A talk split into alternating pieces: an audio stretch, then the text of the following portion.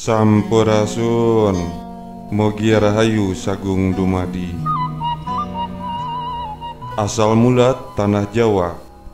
Sejarah awal Pulau Jawa seolah terbungkus oleh misteri karena sama sekali tidak diketahui keberadaannya oleh dunia sampai pulau ini dikunjungi oleh peziarah dari Cina Pahyen pada tahun 412 Masehi. Berdasarkan buku Occult History of Java atau Sejarah Gaib Tanah Jawa, karangan C.W. Leadbeater, cetakan 1 Maret 2015, disebutkan pada tahun 2000 sebelum Masehi, Pulau Jawa sudah menjadi koloni bangsa Atlantis. Tapi Atlantis hancur, kemudian Jawa menjadi negeri terpisah. Leadbeater atau Charles Webster Leadbeater adalah anggota dari Theosophical Society.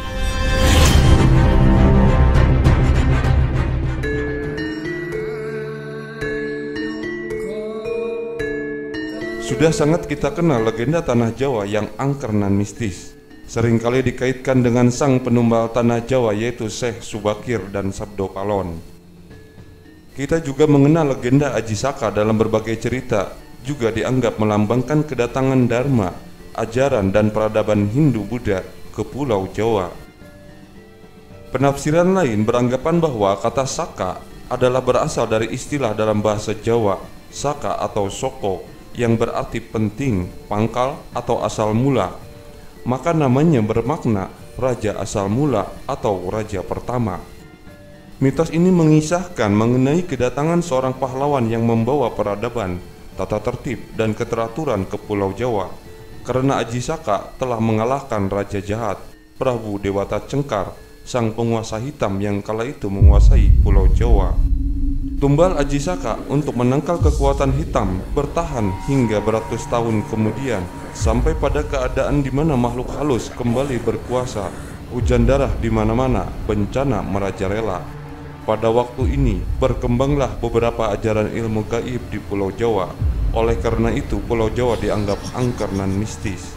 Kisah legenda ini tidak bisa dianggap sumber sejarah ilmiah, namun tidak juga kita menafikan sebagai salah satu sumber yang dapat mengisi kekosongan sejarah bangsa.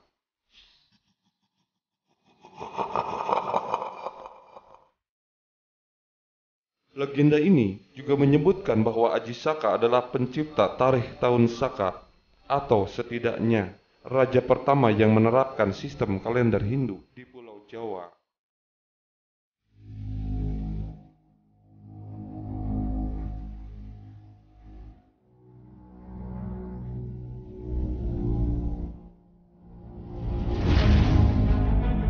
Dalam kisah lain, asal-usul Pulau Jawa pada abad ke-15 Masehi, datanglah Syekh Subakir, seorang ulama yang dikirim Kesultanan Turki Utsmaniyah ke tanah Jawa. Syekh Subakir adalah seorang ulama besar yang dikirim untuk menumbal tanah Jawa dari pengaruh negatif makhluk halus saat awal penyebaran agama Islam di Nusantara.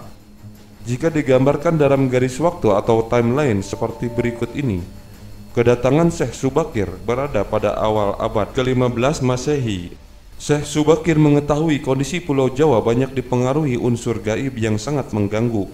Lalu Syekh Subakir membawa batu hitam dari Arab yang telah dirajah. Kemudian dengan karomah yang dimilikinya, batu hitam dengan nama Raja Ali Kalacakra tersebut dipasang di tengah-tengah Pulau Jawa, yaitu di puncak Gunung Tidar, Magelang. Karena Gunung Tidar dipercayai sebagai titik sentral atau pakunya tanah Jawa, Hasilnya kekuatan gaib yang mengganggu di Pulau Jawa dapat dihalau. Pada masa ini ilmu kebatinan berkembang lagi menjadi beberapa cabang yaitu ketabiban, kewaskitaan, kesaktian, kanuragan, kekebalan, pengasihan termasuk juga tenaga dalam. Kemudian sepeninggal Syekh Subakir pemagaran gaib terhadap pengaruh negatif dilanjutkan oleh para wali songo. Para wali ini mengajarkan ajaran Islam. Salah satu di antaranya yang terkena adalah Sunan Kalijaga.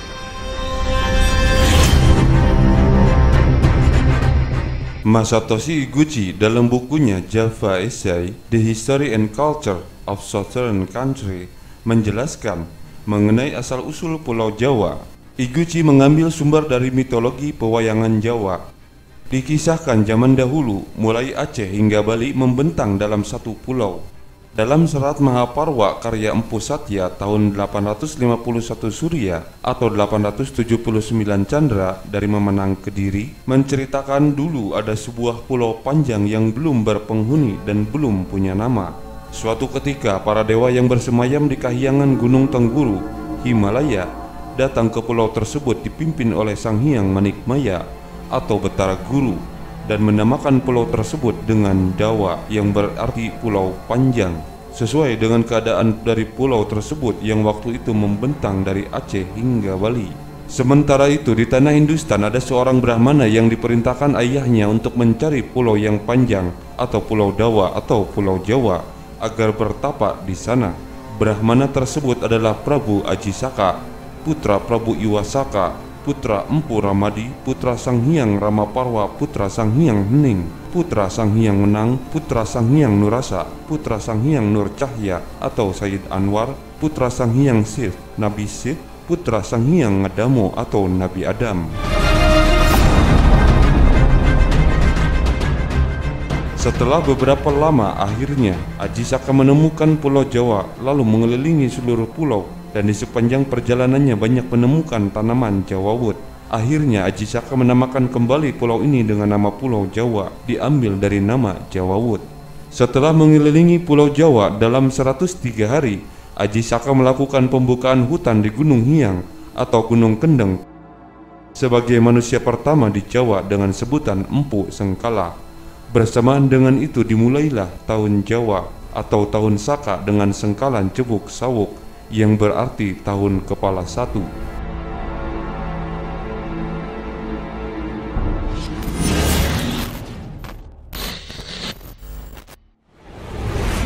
Legenda lainnya tentang legenda Tanah Jawa dikisahkan Raja Rum dari Brusah, Turki yang bernama Sultan Galba melakukan ekspansi ke pulau-pulau yang masih sunyi yang di antaranya mengirim 20.000 keluarga ke Pulau Jawa.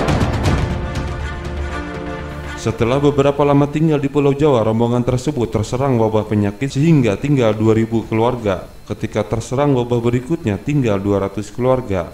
Dan di tahun keempat sejak kedatangannya di Pulau Jawa, rombongan ini tinggal 20 keluarga dan memutuskan kembali ke tanah Rum untuk melaporkan keadaan kepada Sultan.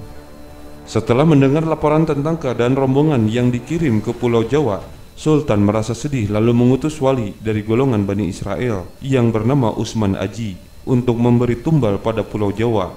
Setelah sampai di Pulau Jawa, Usman Aji mengelilingi Pulau Jawa dan bertemu dengan Empu Sengkala di Gunung Hiang. Kemudian Usman Aji memasang tumbal di titik tengah dan empat arah. Keesokan harinya terdengar petir dari segala arah dan tanah Jawa bergetar, bergemuruh menandakan kalahnya makhluk halus oleh tumbal tersebut. Setelah 21 hari Usman Aji kembali ke tanah Rum dengan disertai Empu Sengkala dengan sengkalan Gora Sirna yang bermaksud tahun ketujuh.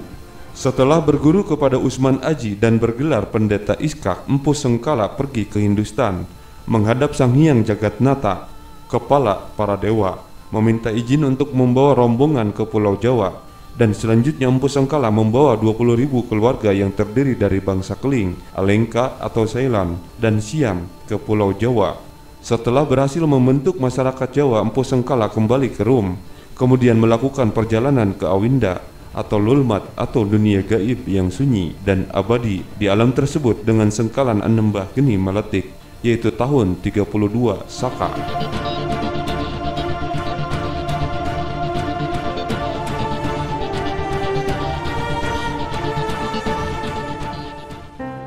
Kisah legenda ini menarik untuk kita cermati. Nama Raja Rum di Bursa, Turki. Kita dapat mengenali bahwa Raja Rum di Bursa, Anatolia, Turki. Namun, nama Sultan Galba tidak ditemui dalam nama raja-raja atau nama sultan-sultan yang berada di Turki.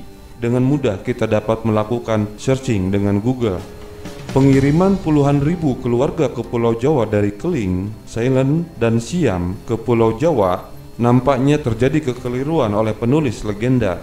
Puluhan ribu keluarga tersebut diangkut terjadi hanya pada zaman penjajahan Belanda di tanah Nusantara. Pemberangkatan dari tanah keling itu dari pelabuhan yang berada di Chennai atau Madras, India sekarang. Kemudian tentang nama Sang Hyang Jagatnata atau kepala para dewa ini mengacu kepada sosok Semar. Sang Hyang Jagatnata dalam mitologi Jawa adalah Batara Guru. Ia juga dikenal dengan nama lain seperti Sang Hyang Manikmaya, Sang Hyang Caturbuja, Sang Hyang Otipati, Sang Hyang Jagatnata, Nilakanta, Trinetra, dan Kirinata. Nama Sang Hyang Jagatnata dan sosoknya adalah sosok asli dari kepercayaan Nusantara jadi seharusnya tidak terkait dengan Turki.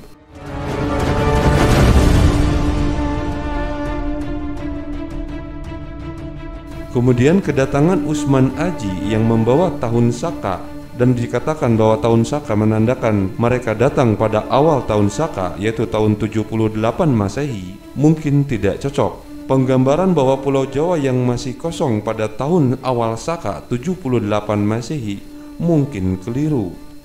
Pada awal Masehi, di Pulau Jawa telah ada Salakan Negara dan dikatakan pada tahun 130 Masehi, Dewa Warman telah terbiasa bolak-balik antara Pulau Jawa yaitu Salakan Negara ke India ke negeri Barata. Artinya pelabuhan telah ramai kunjungan dari India ke Jawa dan tentunya di Pulau Jawa telah ramai atau banyak orang. Kita cermati juga tentang datangnya Syekh Subakir ke Pulau Jawa pada abad ke-15 Masehi yang menggambarkan betapa Pulau Jawa dikuasai oleh seorang raja dengan menumpahkan darah. Bahkan ada cerita meraja tersebut sering memakan manusia. Benarkah demikian? Bukankah pada abad ke-14 atau akhir abad ke-13 di kita telah ada peradaban Majapahit dan pada tahun 478 Masehi Majapahit baru runtuh Sementara pada abad ke-16 Pajajaran baru runtuh. Bila kita mundur lagi ke belakang, zaman kerajaan pada sebelumnya yaitu pada abad ke-8 atau ke-9 telah ada kerajaan Medang atau Mataram kuno atau Mataram Hindu. Lebih ke belakang lagi kita bisa melihat kerajaan Tarumanegara. Kemudian Salahkan negara dan tahun 45 sebelum Masehi telah ditemukan peradaban di Subang, Jawa Barat. Lebih mundur lagi, kita melihat sisa fosil yang ditemukan oleh Dr. Yondri di Gua Pawon, Kabupaten Bandung Barat yang berusia bahkan hingga 11.000 tahun. Lebih mundur lagi ke belakang, kita mengetahui ada jejak 600.000 tahun di Rancah Ciamis adalah manusia yang menghuni Pulau Jawa Bahkan manusia sangiran Trinil di Pulau Jawa telah berusia lebih dari 1,5 juta tahun.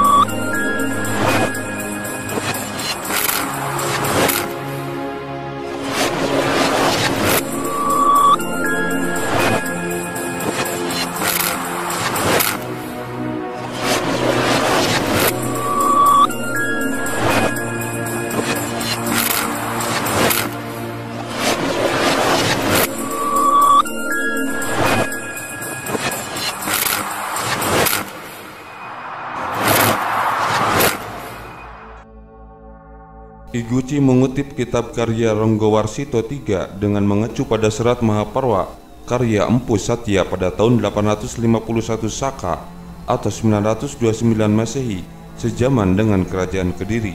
Sepeninggal Empu Sengkala, masyarakat Jawa terus melakukan pembukaan daerah-daerah baru tapi belum ada raja yang mengatur sehingga disebut dengan zaman Kukila.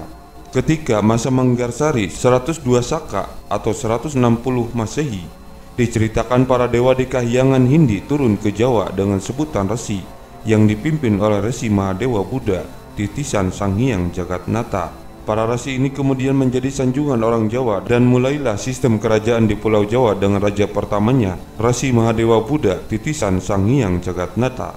Sang Hyang Jagatnata berkedudukan di Medang Kamulan 140 Saka atau 217 Masehi dan raja terakhir Sri Maharaja Kanwa titisan Sang Hyang Wisnu 301 Saka atau 379 Masehi. Pada masa pemerintahan Sri Maharaja Kanwa pada tahun 329 Saka atau 407 Masehi, terjadi peristiwa penculikan Dewi Srigati putri Sri Maharaja Kanwa oleh Prabu Karungkala dari Pidana atau Sumatera, tetapi berhasil diselamatkan oleh Raden Sengkan yang akhirnya dijadikan menantu. Karena peristiwa penculikan ini Sri Maharaja Kanwa marah dan menghancurkan negeri pidana dan membinasakan Prabu Karungkala. Sebagai saudara dari Prabu Karungkala yang telah terbunuh, maka Prabu Sangkala Raja Samaskuta atau Sumatera tidak lagi mengakui kekuasaan Sri Maharaja Kanwa.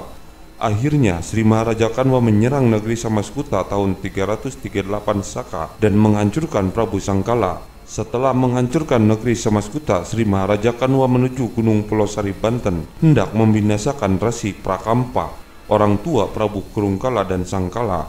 Karena menurut pemahaman Sri Maharaja Kanwa, Sri Prakampa di balik semua peristiwa ini, tapi sebenarnya Sri Prakampa tidak tahu menau dan tidak berdosa. Karena keinginan angkara murka dari Sri Maharaja Kanwa itu, maka Sang Hyang Wisnu muksa dari Sri Maharaja Kanwa dan digantikan oleh Sang Hyang Kala. Setelah menemukan Resi Prakampa, Sri Maharaja Kanwa membunuh sang resi yang tidak bersalah. Karena kesaktian Resi Prakampa yang telah dianiaya oleh Sri Maharaja Kanwa, maka Gunung Kapi atau Krakatau meletus diiringi dengan bencana air bah, hujan lebat, dan angin topan. Gunung Kapi runtuh masuk ke dalam bumi. Air laut menggenangi daratan dari Gunung Gede Bogor sampai Gunung Raja Basa, Lampung. Setelah surut, Pulau Jawa terbelah menjadi dua. Di bagian barat dinamakan Pulau Sumatera dan di bagian timur masih disebut Pulau Jawa.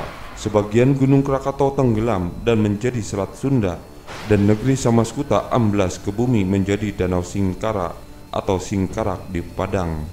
Dalam buku Catastrophe, An Investigation into the Origin of the Modern World, David Case memperkirakan peristiwa meletusnya Gunung Krakatau adalah pertengahan abad ke-6 Masehi atau tahun 535 Masehi ia juga merujuk catatan Cina dalam History of Southern Dynasty bahwa Desember tahun 529 Masehi terdengar gemuruh yang datangnya dari arah barat daya negeri itu sebanyak dua kali ledakan. Suara tersebut diperkirakan berasal dari letusan Gunung Krakatau.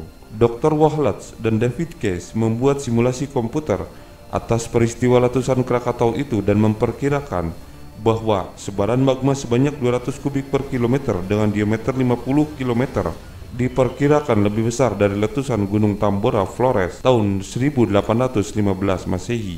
Peristiwa itu membuat Gunung Proto Krakatau meninggalkan kawah kaldera sehingga memisahkan Pulau Jawa dan Sumatera. Hasilnya seperti pada gambar berikut. Hasil simulasi komputer dari Dr. Wahlatz atas peristiwa letusan Gunung Krakatau juga tidak dapat menentukan kapan peristiwa itu terjadi, hanya bisa menampilkan efek dari letusan tersebut. Catatan paling kuno dari negeri Cina menyebutkan bahwa Pulau Jawa dan Sumatera adalah daratan yang menyatu. Kondisi seperti itu hingga tahun 400 Masehi, Jawa dan Sumatera tetap menyatu. Demikian seperti dikutip dari artikel Profesor Cihara, seorang ahli penelitian arsitektur Jawa kuno. Namun pendapat Profesor Cihara belum dapat dijadikan bukti secara Informasi yang datang dari Eropa, sebuah puisi Victorian dikutip oleh Gerald Manley Hopkins yang menjelaskan warna matahari ketika terbenam Profesor Jeff Matthews menggambarkan bahwa puisi Santo Telemachus telah menggambarkan kondisi atmosfer yang sama pada tahun 400 Masehi ketika seorang pendeta Almachius atau Santo Telemachus mendengar suara Tuhan di Asia yang menuju Romawi untuk menghentikan permainan gladiator. Setelah kematian Santo Telemachus sebagai martir, Kaisar Romawi, Kaisar Honorus melarang gladiator di Romawi untuk selamanya.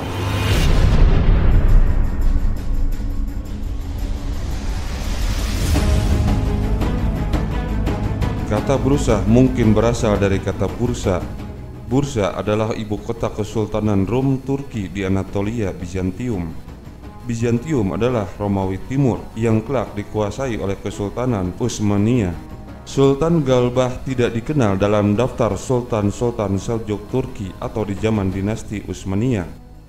Mungkinkah Galbah dimaksud adalah Galba Nama ini adalah nama Kaisar Romawi yang berkuasa selama tujuh bulan dari 24 Desember tahun 68 sampai 15 Januari tahun 69 Masehi. Galba awalnya adalah seorang gubernur Hispania Tarraconensis, adalah salah satu dari tiga provinsi Romawi di Hispania. Provinsi ini meliputi pantai Spanyol yang berbatasan dengan Mediterania, pantai utara, dan bagian dari Portugal Utara Spanyol Selatan, wilayah ini kini disebut Andalusia, adalah provinsi Hispania Baetica. Menarik untuk dikaji bahwa pada awal Masehi, Romawi tidak dapat melakukan perdagangan langsung dengan Tiongkok atau Cina. Penyebabnya harus melalui pihak ketiga dari Kekaisaran Partia di jalur sutra daratan. Akhirnya Romawi mencapai Tiongkok melalui jalur laut dari Selat Malaka pada tahun 166 Masehi. Dan Claudius Ptolemeus dalam petanya menyebutkan Pulau Jawa pada abad kedua Masehi sebagai Chersonesus. Jadi, masuk akal bila sebenarnya legenda Jawa ini mengisahkan awal bangsa Rum pra-Islam, namun kisahnya menjadi campur baur dalam waktu terjadinya sebuah peristiwa. Bisa jadi kedatangan Aji Saka memang di awal tahun Masehi. Bukti arkeologis perdagangan Romawi tersebar di Asia Tenggara. Ciri khas barang dagang Romawi adalah manik-manik kalung yang terbuat dari kaca. Tahun 45 sebelum Masehi, di situs Subang Larang ditemukan manik-manik kaca yang kuno yang belum diidentifikasi berasal dari mana. Bagaimana menurut pendapat Anda? Jaga